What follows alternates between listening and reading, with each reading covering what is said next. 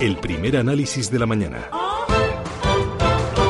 Cataluña nosotros lo que pedimos es que se dé cumplimiento a una previsión del estatuto en el que se establecía la posibilidad de tener un consorcio tributario entre la Agencia Tributaria de Cataluña y la Agencia Estatal de Administración Tributaria. El planteamiento que hacemos no es novedoso, es un planteamiento recogido en Granada, recogido en el Estatuto de Cataluña. No entiendo algunas rasgaduras de vestiduras que creo que solo se explican por el nerviosismo de algunos partidos. Miquel Iceta está convencido de que puede ser presidente de la Generalitat, aun siendo los socialistas la tercera o la cuarta fuerza más votada en las elecciones catalanas del 21D, y ya empieza a poner sobre la mesa su argumentario para gobernar. La última propuesta, la creación de una hacienda catalana que gestione todos los impuestos. Clemente Polo, ¿qué tal? Muy buenos días. ¿Qué tal? Muy buenos días, ¿cómo estamos? ¿Qué tal? ¿Qué le parece la propuesta de Miquel Iceta? Ah, ¿Qué pues lectura me Parece, me parece coherente con lo que ha sido toda la trayectoria del PSC, coherente con uh, lo que fue eran los gobiernos tripartitos eh, que presidió, bueno, que de algún modo cocinó el propio el propio Iceta eh, y que presidieron primero Maragall y luego Montilla eh, entre 2003 y 2010 y me parece pues un intento de, de lograr eh, la autonomía eh, recaudatoria eh, para la Agencia Tributaria de Cataluña. Mm, las palabras pueden sonar bien, un consorcio, estamos, no queremos crear realmente una agencia tributaria totalmente separada de la agencia tributaria española, pero la amenaza parece muy clara, sobre todo si tenemos en cuenta todo lo que ha venido ocurriendo durante los dos últimos años. Eh, solo hace falta ponerse eh, en la piel de, del juez Vidal cuando nos decía que tenía todos nuestros datos fiscales ya el gobierno de Cataluña. Bueno, si los tenían antes de, de tener este consorcio, imagínense lo que sería después de tenerlo. Eh, ¿Es realista la propuesta? ¿Puede que Mariano Rajoy, si finalmente Iceta es presidente, le haga esta concesión? ¿O está soñando Miquel Iceta y está jugando solo en clave electoral? Yo creo que está jugando en clave electoral y mm, pero una clave electoral que en caso de materializarse y de realmente pues llegar a formar un nuevo gobierno tripartito estaría sobre la mesa en términos de exigencias al gobierno central.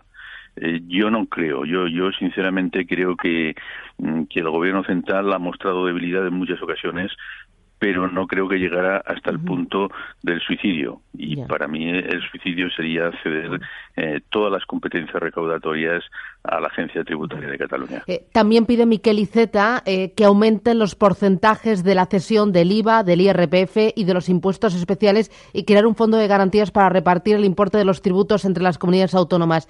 ¿Esto es realista o también está soñando Miquel Iceta y está jugando sus bazas electorales para ganarse a parte del electorado eh, más independentista?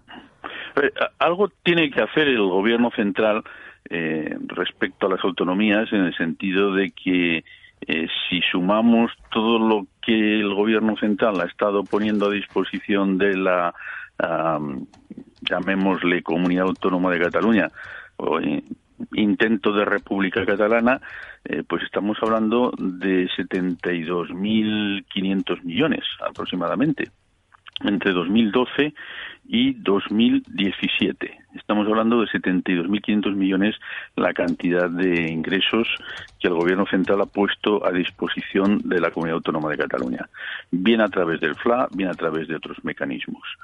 Eh, obviamente esto significa que el Gobierno eh, de la Comunidad Autónoma de Cataluña es incapaz de financiarse.